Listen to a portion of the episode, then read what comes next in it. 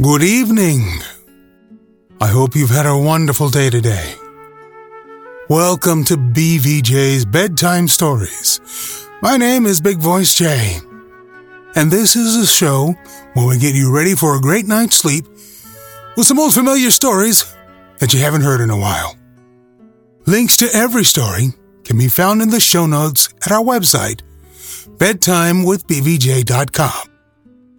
Tonight's story The Adventure of the Solitary Cyclist by Arthur Conan Doyle. From the years 1894 to 1901 inclusive, Mr. Sherlock Holmes was a very busy man. It is safe to say that there was no public case of any difficulty in which he was not consulted during those eight years. And there were hundreds of private cases, some of them of the most intricate and extraordinary character, in which he played a prominent part. Many startling successes and a few unavoidable failures were the outcome of this long period of continuous work. As I preserved many full notes of all these cases, and was myself personally engaged in many of them, it may be imagined that it is no easy task to know which I should select to lay before the public.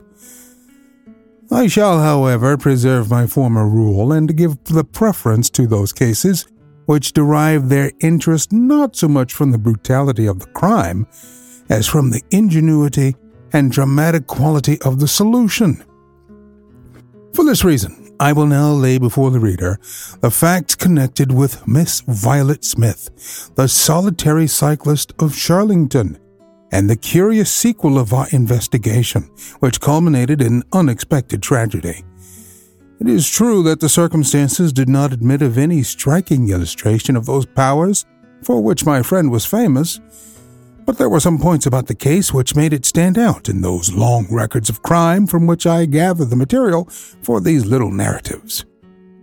On referring to my notebook for the year 1895, I find that it was upon Saturday, the 23rd of April, that we first heard of Miss Violet Smith. Her visit was, I remember, extremely unwelcome to Holmes, for he was immersed at the moment in a very abstruse and complicated problem concerning the peculiar persecution to which John Vincent Harden, the well known tobacco millionaire, had been subjected. My friend, who loved above all things precision and concentration of thought, resented anything which distracted his attention from the matter at hand. And yet, without a harshness which was foreign to his nature, it was impossible to refuse to listen to the story of the young and beautiful woman, tall, graceful, and queenly, who presented herself at Baker Street late in the evening and implored his assistance and advice. It was vain to urge that his time was already fully occupied, for the young lady had come with the determination to tell her story, and it was evident that nothing short of force could get her out of the room until she had done so. With a resigned air and a somewhat weary smile, Holmes begged the beautiful intruder to take a seat and inform us what it was that was troubling her. At least it cannot be your health, said he, as his keen eyes darted over her. So ardent a bicyclist must be full of energy. She glanced down in surprise at her own feet, and I observed the slight roughening of the side of the sole caused by the friction of the edge of the pedal. Yes, I bicycle a good deal, Mr. Holmes, and that has something to do with my visit to you today. My friend took the lady's ungloved hand and examined it with as close an attention and as little sentiment as a scientist would show to a specimen. You will excuse me, I am sure. It is my business, said he as he dropped it. I nearly fell into the error of supposing that you were typewriting. Of course, it is obvious that it is music. You observe the spatulate finger end, Watson, which is common to both professions. There is a spirituality about the face, however. He gently turned it towards the light, which the typewriter does not generate. This lady is a musician. Yes, Mr. Holmes, I teach music. In the country, I presume, from your complexion? Yes, sir. Near Farnham, on the borders of Surrey. A beautiful neighborhood and full of the most interesting associations. You remember, Watson, that it was near there that we took Archie Stamford, the forger. Now, Miss Violet, what has happened to you near Farnham on the borders of Surrey? The young lady, with great clearness and composure, made the following curious statement. My father is dead, Mr. Holmes. He was James Smith, who conducted the orchestra at the old Imperial Theatre. My mother and I were left without a relation in the world except one uncle, Ralph Smith, who went to Africa 25 years ago, and we have never heard a word from him since. When father died, we were left very poor, but one day we were told that there was an advertisement in the Times inquiring for our whereabouts. You can imagine how excited we were, for we thought that someone had left us a fortune. We went at once to the lawyer whose name was given in the paper. There we met two gentlemen, Mr. Carruthers and Mr. Woodley, who were home on a visit from South Africa. They said that my uncle was a friend of theirs, that he died some months before in great poverty in Johannesburg, and that he had asked them with his last breath to hunt up his relations and see that they were in no want. It seemed strange to us that Uncle Ralph, who took no notice of us when he was alive, should be so careful to look after us when he was dead. But Mr. Carruthers explained that the reason was that my uncle had just heard of the death of his brother, and so felt responsible for our fate. Excuse me, said Holmes. When was this interview? Last December, four months ago. Pray proceed. Mr. Woodley seemed to me to be a most odious person. He was forever making eyes at me, a coarse, puffy faced, red mustached young man, with his hair plastered down on each side of his forehead. I thought that he was perfectly hateful, and I was sure that Cyril would not wish me to know such a person. Oh, Cyril is his name, said Holmes, smiling. The young lady blushed and laughed. Yes, Mr. Holmes. Cyril Morton, an electrical engineer, and we hope to be married at the end of the summer. Dear me, how did I get talking about him? What I wished to say was that Mr. Woodley was perfectly odious, but that Mr. Carruthers, who was a much older man, was more agreeable. He was a dark, sallow, clean shaven, silent person, but he had polite manners and a pleasant smile. He inquired how we were left, and on finding that we were very poor, he suggested that I should come and teach music to his only daughter, aged ten. I said that I did not like to leave my mother, on which he suggested that I go home to her every weekend, and he offered me a hundred a year, which was certainly splendid pay. So it ended by my accepting, and I went down to Chiltern Grange, about six miles from Farnham. Mr. Carruthers was a widower, but he had engaged a lady housekeeper, a very respectable elderly person named Mrs. Dixon, to look after his establishment. The child was a dear, and everything promised well. Mr. Carruthers was very kind and very musical, and we had most pleasant evenings together. Every weekend I went home to my mother in town. The first flaw in my happiness was the arrival of the red mustached Mr. Woodley. He came for a visit of a week, and oh, it seemed three months to me. He was a dreadful person, a bully to everyone else, but to me something infinitely worse. He made odious love to me, boasted of his wealth, said that if I married him I would have the finest diamonds in London, and finally, when I would have nothing to do with him, he seized me in his arms one day after dinner. He was hideously strong, and he swore that he would not let me go until I had kissed him. Mr. Carruthers came in and tore him off from me, on which he turned upon his own host, knocking him down and cutting his face open. That was the end of his visit, as you can imagine. Mr. Carruthers apologized to me the next day and assured me that I should never be exposed to such an insult again. I have not seen Mr. Woodley since. And now, Mr. Holmes, I come at last to the special thing which has caused me to ask your advice today.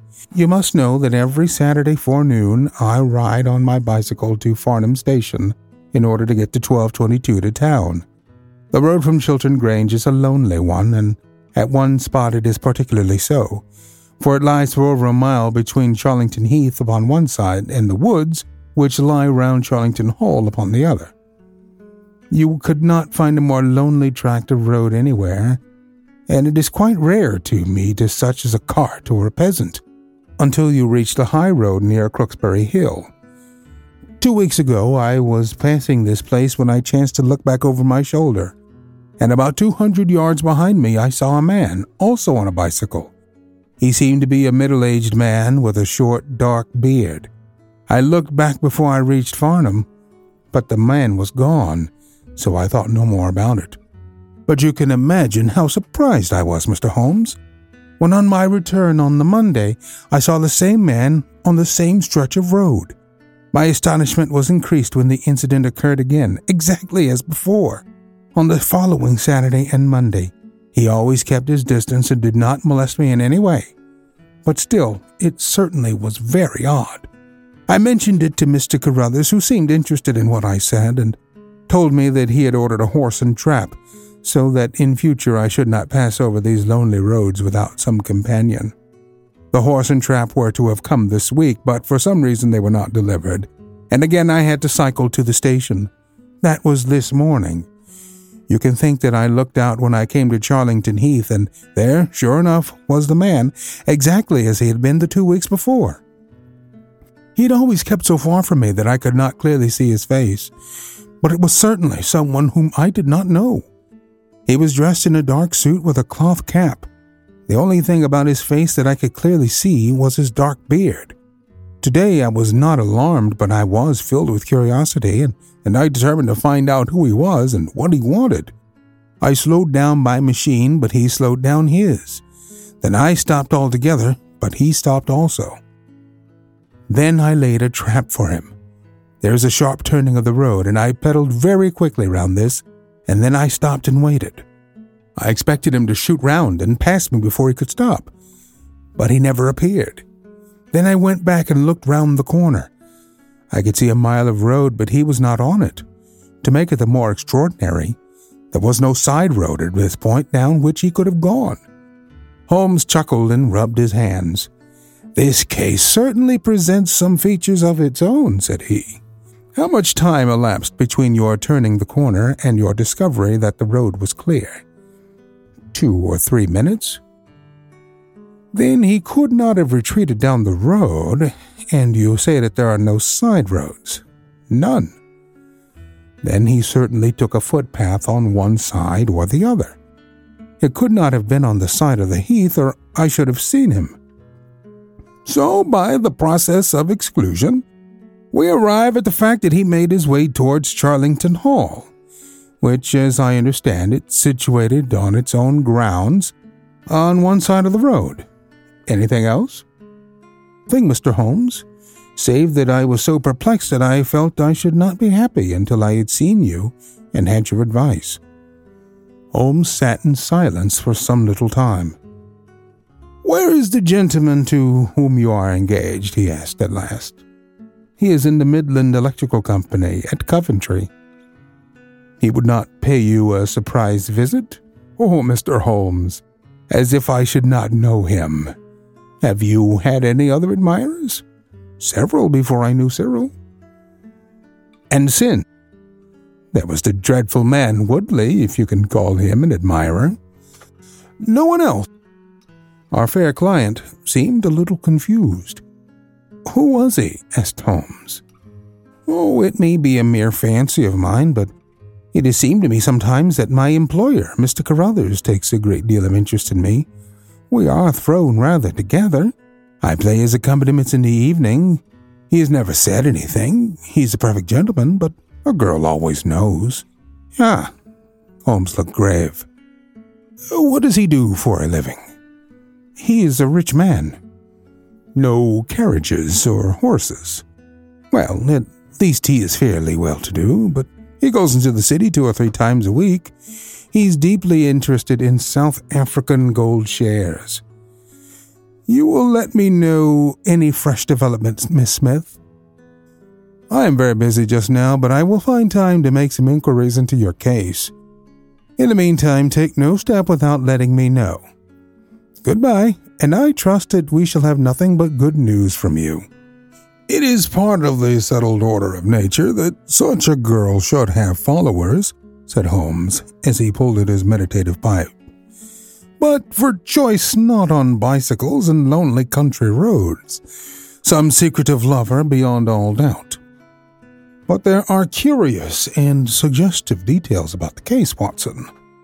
That he should appear only at that point. Exactly. Our first effort should be to find who are the tenants of Charlington Hall? Then again, how about the connection between Carruthers and Woodley, since they appear to be men of such a different type? How came they both to be so keen upon looking up Ralph Smith's relations? One more point. What sort of a menage is it which pays double the market price for a governess, but does not keep a horse, although six miles from the station? Odd, Watson, very odd. You will go down? No, my dear fellow, you will go down. This may be some trifling intrigue, and I cannot break my other important research for the sake of it. On Monday, you will arrive early at Farnham. You will conceal yourself near Charlington Heath. You will observe these facts for yourself and act as your own judgment advises. Then, having inquired as to the occupants of the hall, you will come back to me and report. And now, Watson, not another word of the matter, until we have a few solid stepping stones on which we may hope to get across to our solution. We had ascertained from the lady that she went down upon the Monday by the train which leaves Waterloo at 9.50, so I started early and caught the 9.13. At Farnham Station I had no difficulty in being directed to Charlington Heath. It was impossible to mistake the scene of the young lady's adventure, for the road runs between the open heath on one side and an old yew hedge upon the other, surrounding a park which is studded with magnificent trees. There was a main gateway of lichen studded stone, each side pillar surmounted by mouldering heraldic emblems. But besides this central carriage drive, I observed several points where there were gaps in the hedge and paths leading through them. The house was invisible from the road, but the surroundings all spoke of gloom and decay. The heath was covered with golden patches of flowering gorse, gleaming magnificently in the light of the bright spring sunshine.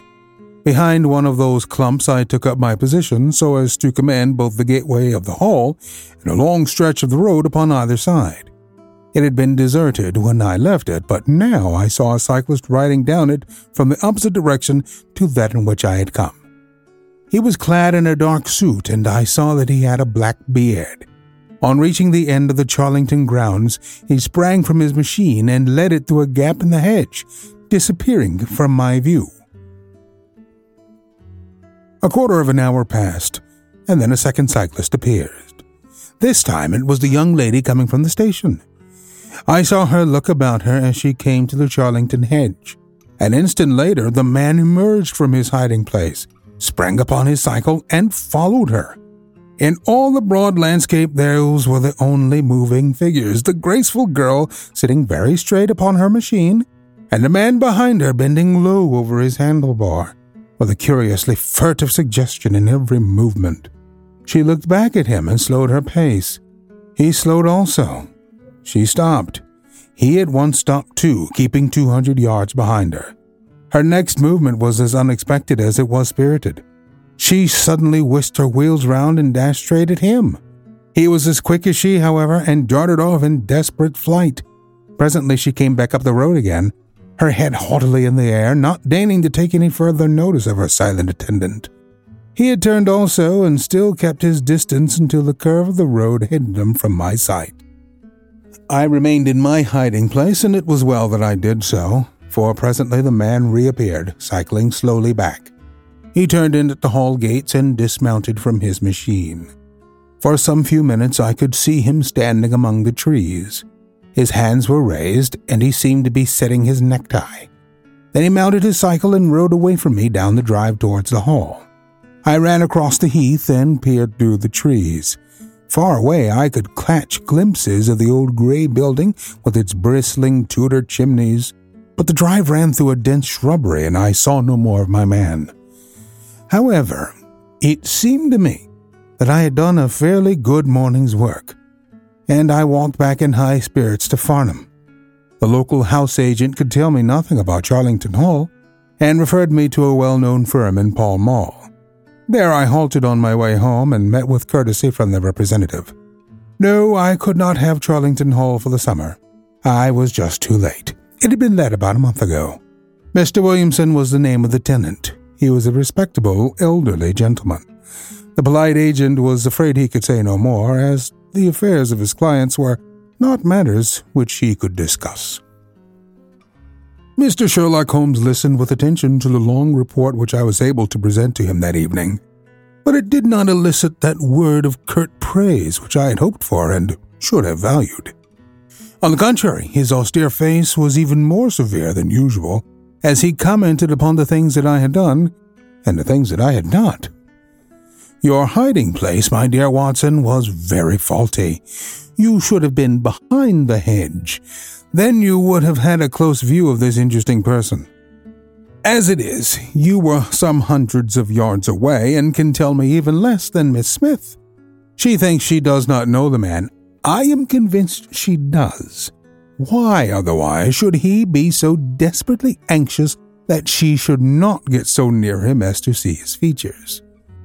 You describe him as bending over the handlebar. Concealment again, you see.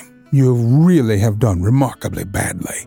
He returns to the house and you want to find out who he is? You come to a London house agent. What should I have done? I cried with some heat. Gone to the nearest public house that is the center of country gossip. They would have told you every name from the master to the scullery maid. Williamson. It conveys nothing to my mind. If he is an elderly man, he's not this active cyclist who sprints away from that athletic young lady's pursuit.